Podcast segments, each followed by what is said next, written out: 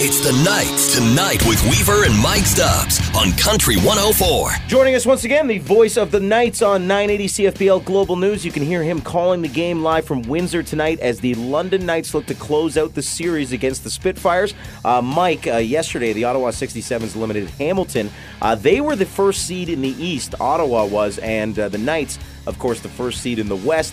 Can the Knights uh, duplicate this feat tonight on the road? I think they'd love to. I think they absolutely would love to because it gives you a little time to rest up, gives you a whole weekend off. Those don't happen in the Ontario Hockey League. So they have to go and do kind of what they did on Tuesday because Windsor will be coming out knowing if they don't win, their season ends. So you've got a desperate team, and even though you've won three straight, you can't go in thinking, okay, they're, they're just going to lay the puck out for us, and we'll just take it and skate down the ice and put it in the net.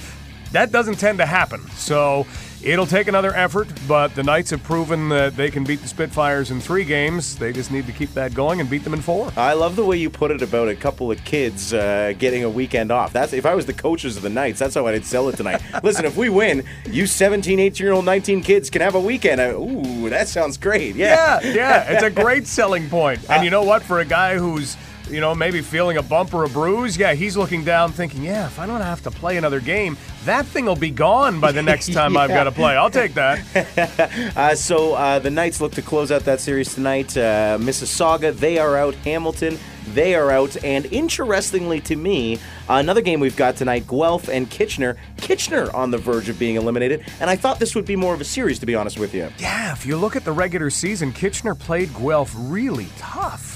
And Guelph has really owned this series. They've really limited what Kitchener has done. So this is a last gasp for the Rangers, and they're a team that has come out and worked hard every single game this year, and they do have that talent. But you're right, that has maybe been the biggest surprise so far. If you were looking for an upset or at least a series that would go a long way, that was the one people were pointing at. And right now, it can be as short as possible if Guelph gets a win. Yeah, so who's got the better chance to extend their season tonight? Is it the Kitchener Rangers or is it the Windsor Spitfires? Ooh, isn't that a nice question? Uh, I would say that it is the Kitchener Rangers, just because they do have veterans, just because they have guys who last year came within one shot of making it to the OHL Championship Series. They lost in double overtime in the Western Conference Finals to the Sault Ste. Marie Greyhounds, who'd been a juggernaut last year. So they've got guys who know what it takes to win, and Windsor doesn't really have that on their side. So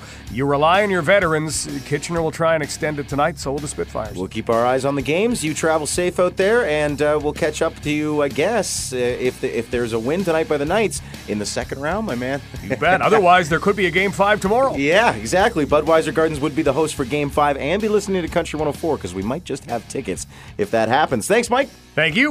This has been the Knights Tonight on Country 104. Catch the Knights tonight on 980 CFPL.